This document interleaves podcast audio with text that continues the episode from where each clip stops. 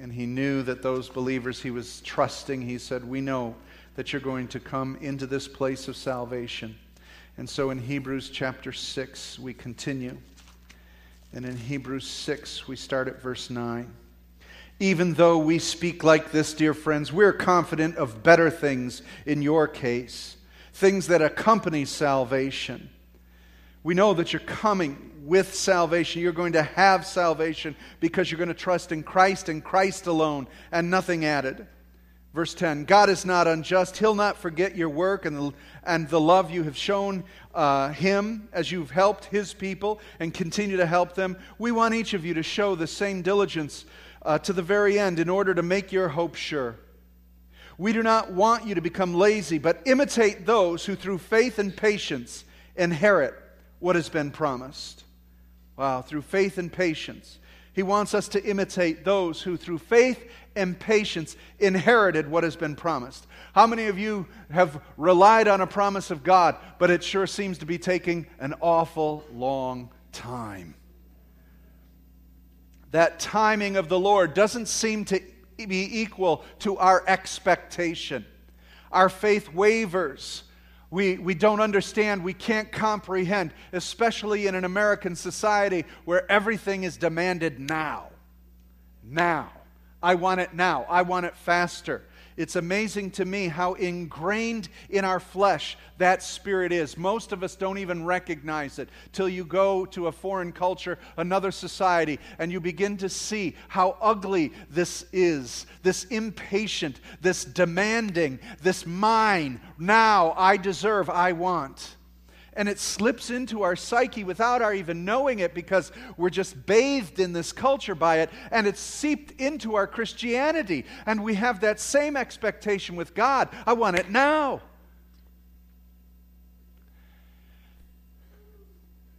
And God says, I want you to imitate those who through faith and patience inherit what's been promised. And he goes on, he says, when God made his promise to Abraham, since there was no one greater for him to swear by, he swore by himself, saying, I will surely bless you and give you many descendants. And so after patiently waiting, Abraham received what was promised. Wow. Really, look at this. Abraham and Sarah, the timetable for them to receive what was promised to them. Abraham was 75 years old when he was promised by the Lord to have a son. 15 years later, he and Sarah figure out maybe it should be by our means and our way, and so he sleeps with Hagar. And they have Ishmael. But that's not it. And God corrects them, and so they're renewed in their promise. God speaks to them again, and another 10 years later. 10 years. Where were you 10 years ago?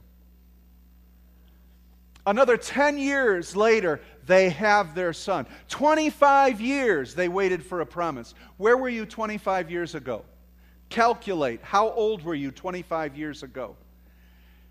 And most of us, if we didn't get it in a year, 2 years, or 3 years, it isn't for me. It's not for me. Could I ask you to go back 25 years to a stirring, maybe to a service, to an altar, maybe to a prayer time when you knew God moved on you, you knew God said something to you, but it's been 25 years. Don't give up on that promise. What's 25 years?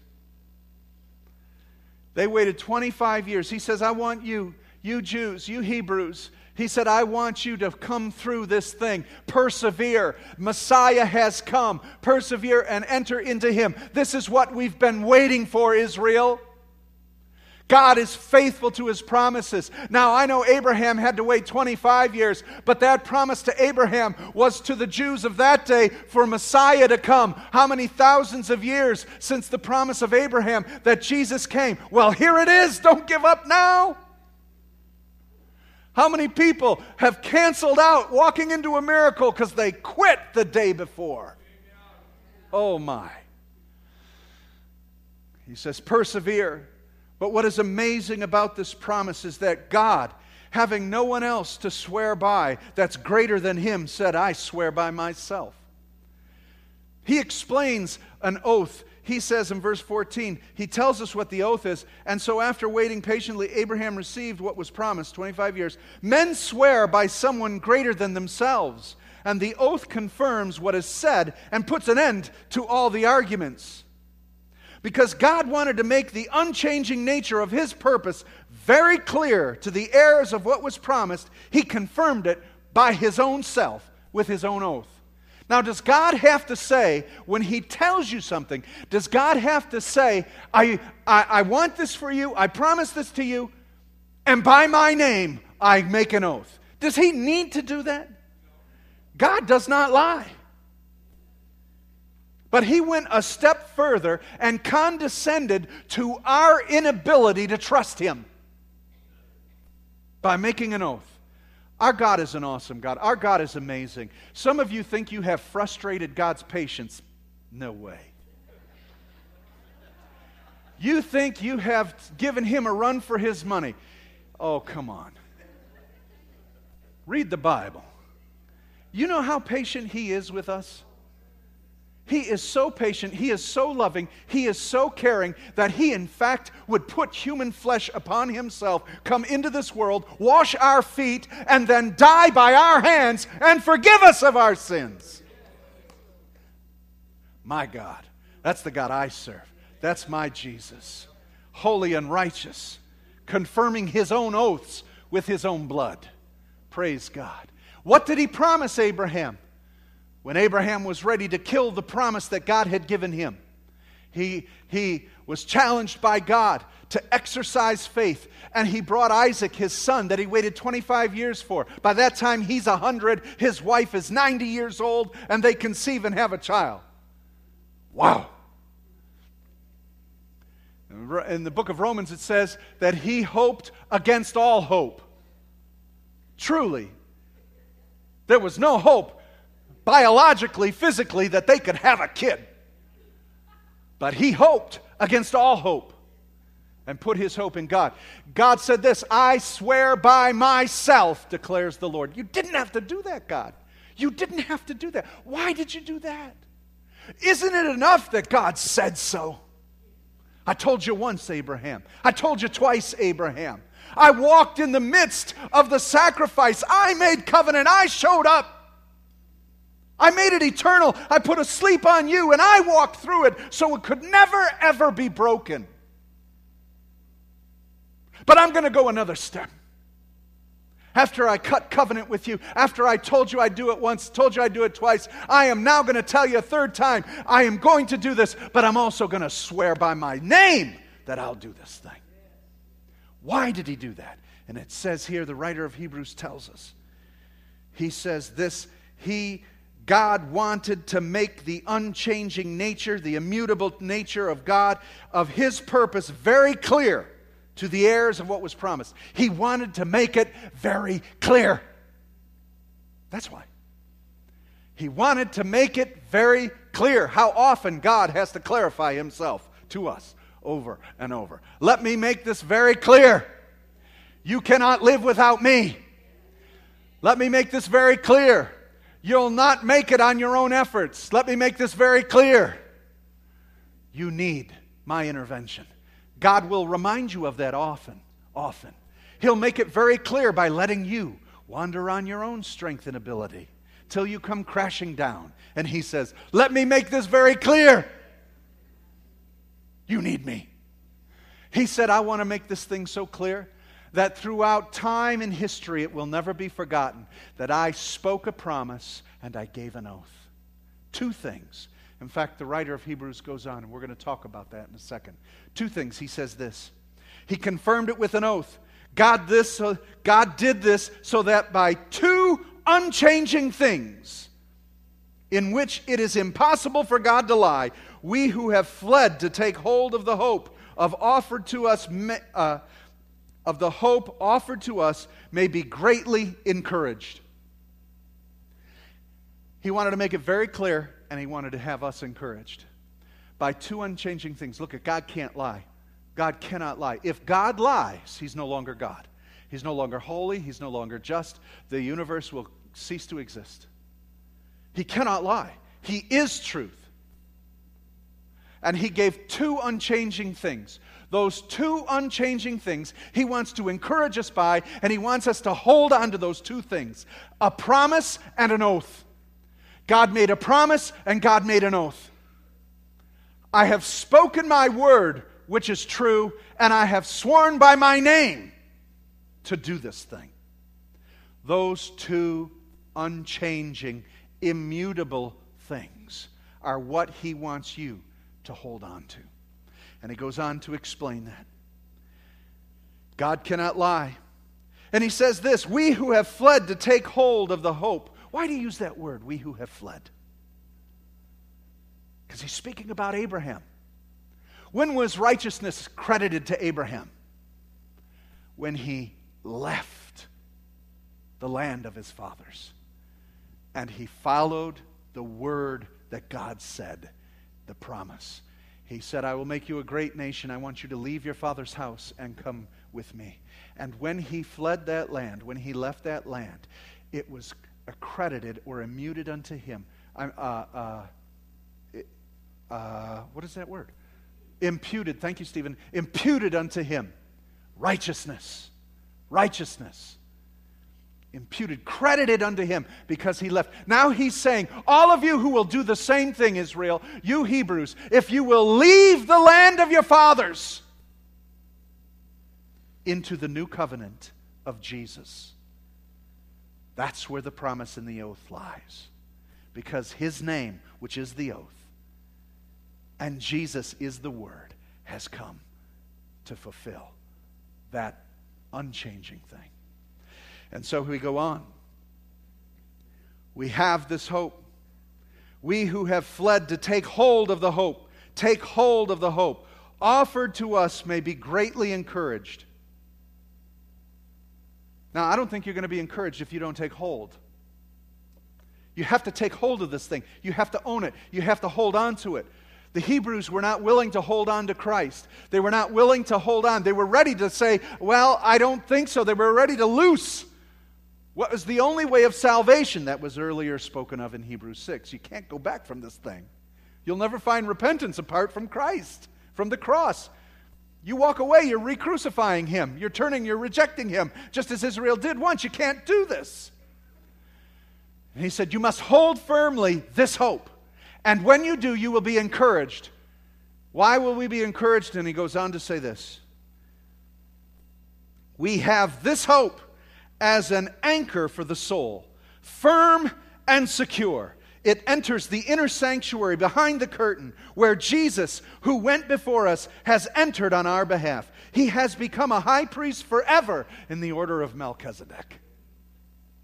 An anchor for our soul. He is the anchor, and he himself the anchor, which is firm and sure. He is the oath fulfilled. He is the word fulfilled. And he went into the behind the veil. He went into the Holy of Holies, and he secured himself on the throne of God. If you would anchor yourself there, you will be always anchored from heaven to the promise of God. Now, what is so awesome about this is to consider that word he chose, anchor. He specifically is giving an illustration of an anchor in this verse because of the two things given. Now look at, an anchor is one of the most ancient symbols of the church. When you go through the Roman catacombs and the early Christian believers, one of the main symbols that you would see is an anchor. Why? Consider this. An anchor has two flukes, traditionally. I don't know why they're called flukes. I don't know where that came from.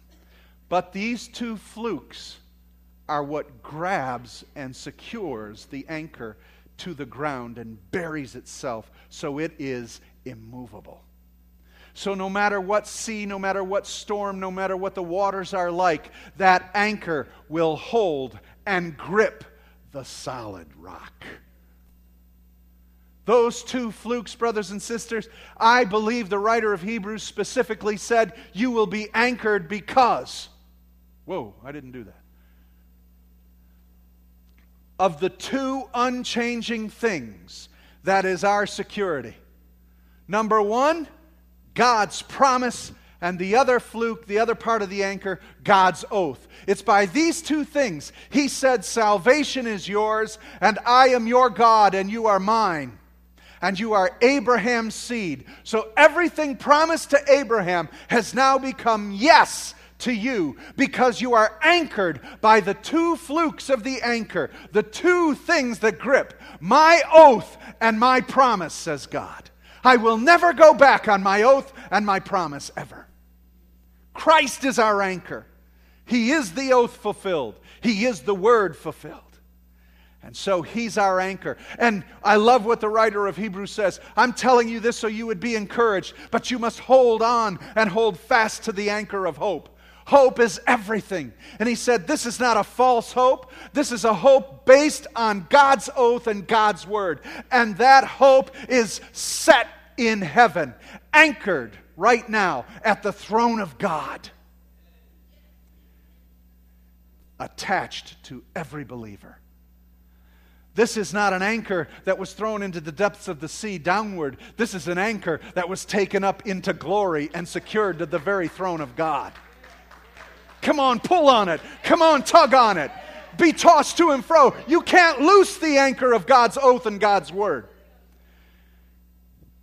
He'll never release you. He'll never leave you, nor will he forsake you. Why? Because you're anchored to the rock. You will never be let go. We have a hope, this hope as an anchor for the soul, firm and secure.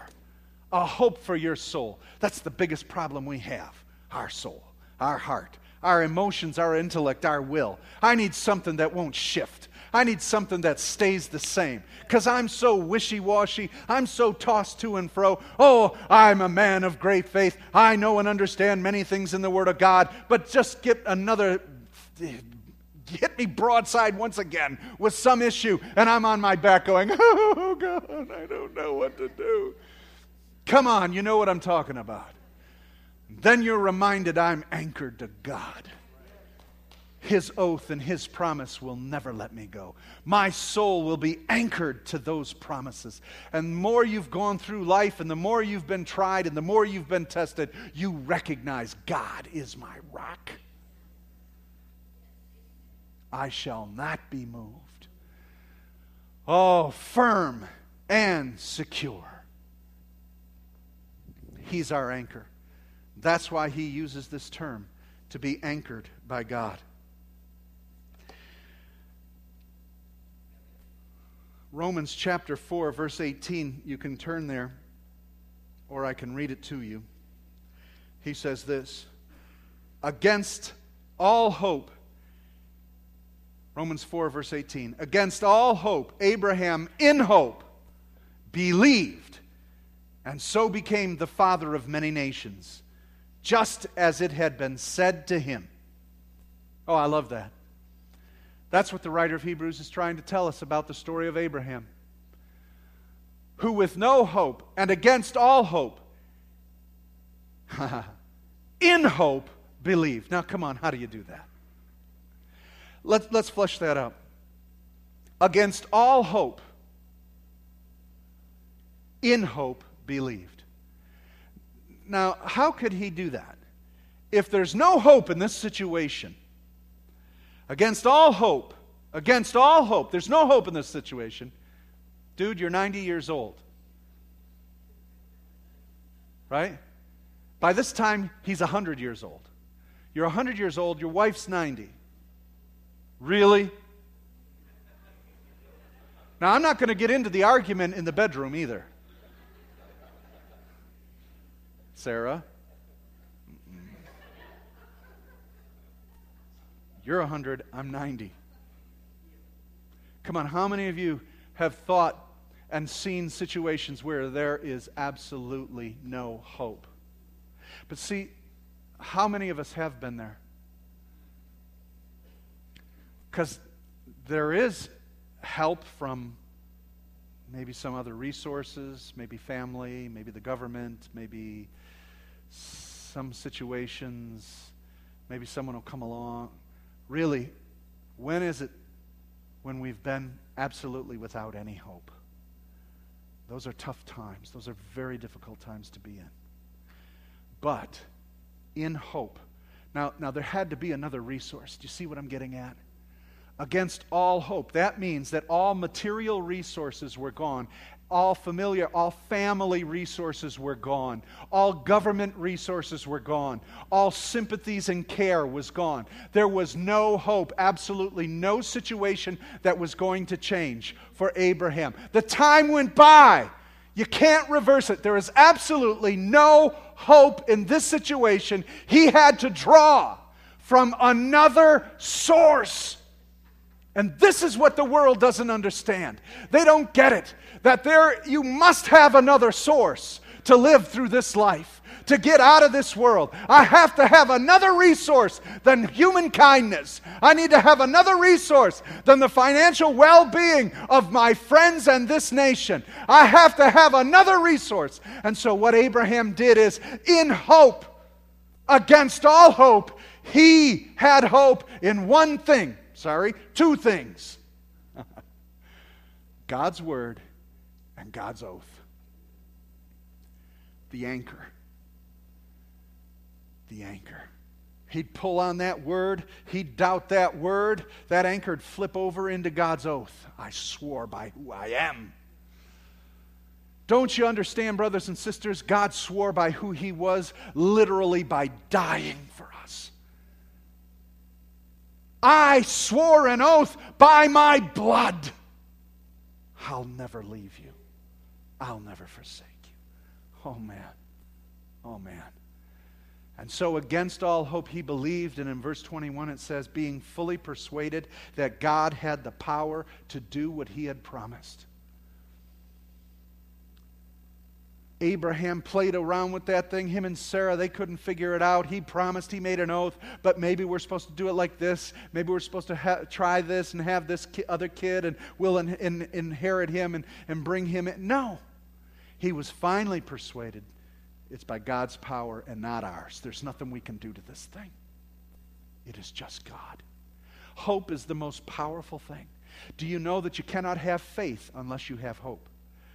Hebrews 11, we'll get into it later, but faith is the substance of things hoped for. Without hope, hope is everything. Hope is essential. Hope is the only thing that's going to get you from where you are into where you need to be. Hope is the vision. Faith is the working out of getting there. Hope is the vision to see it. Our hope, as the writer of Hebrews said, is sitting at the right hand of God the Father Almighty. He is the oath and the word that will never change. He is anchored in heaven, and He is attached to you. And there is nothing that's going to separate you from the love of God, which is in Christ Jesus our Lord. Hallelujah. Hallelujah. He had the word and the oath. He is the one who will save us. I want to tell you, for my own life personally, that I could have never made it to where I am today without hope. On my 17th birthday, I'm sitting in a funeral home because just 4 days earlier, my father hung himself by the water pipe in the basement, and I had to cut him down. Limp in my arms, I could barely hold the dead weight till he fell on the ground with my mother screaming. At 17 years old, I didn't know what was up, what was down, what was right, what was left. I had no idea how to live my life from here on out, and if this is life, I don't think I want it. The pain, the heartache of losing my father, whom I loved dearly and who loved me dearly, who I didn't have the sense or understanding of what torment he had been going through. If I could have said this, if I could have said that, you play that game. The night before he killed himself, I was sitting in our church. It was empty. I had a key. My mom was the secretary of the church. I went there. I sat in the sanctuary, and I prayed to God for my father. Help him, whatever it is. I felt good after praying, went home, and woke up that morning to my mother screaming of him being dead. Now, what do you do with that? 17 and 18, I didn't care so much about high school anymore. I just didn't know what to do with my life. I was struggling. I was troubled. I couldn't get out of this depression. It was thick. I could taste it. I could smell it. I could hear it. I could feel it. It's like being in a pit you cannot get out of. Till one day, a revelation came to me. I felt a tug from an anchor. I felt a chain around me that was never going to let me go. And I remembered that if there is a God, if there is a God, nothing stays the same. Because he is greater than life, he is greater than death. If there is a God, then there will be a change. That's all I had. That was it. That was it. From there, I didn't know how long, I didn't know how, I didn't know when or what it would take or what it would be, but I knew I'm not going to stay in this place. And that anchor began to pull me out. One day at a time, with hope, with hope, with hope. It's going to change. It's going to change. It's going to change. That's what I'm telling you this morning. It's going to change. It's going to change. It's going to change. My soul is anchored to a rock, to Jesus Christ. My soul has been anchored to the Lord our God. Hallelujah. I'm reminded this morning, we're going to sing it at the end of an old Negro spiritual, that my heart is anchored to the Lord. And I'm reminded of what was called the kettle prayers. Many of the slaves in early America would have to cook in big black metal urns. They would cook, they would dye things, they would do all sorts of that kettle was huge. It was a big vat. And they did all the farm work and all the chores in that thing. It was very precious. Because at night, when the slave owner went to bed, they would turn that black kettle upside down and come underneath inside of it. And they would begin to pray. And they would begin to cry out to God in a secret place. And they would look for a hope and a future to be free. Because they would begin to sing, my soul is anchored to God. It was called a kettle prayer. That kettle is their safety. And that metal reminded them of the anchor that they were held to. Brothers and sisters, this morning, hope is the power to get you out. Hope is the thing that's going to change everything. Would you begin to sing that song? A song of hope, a song of change, a song of deliverance, because it's coming. It's on its way. Amen? Let's bow our heads.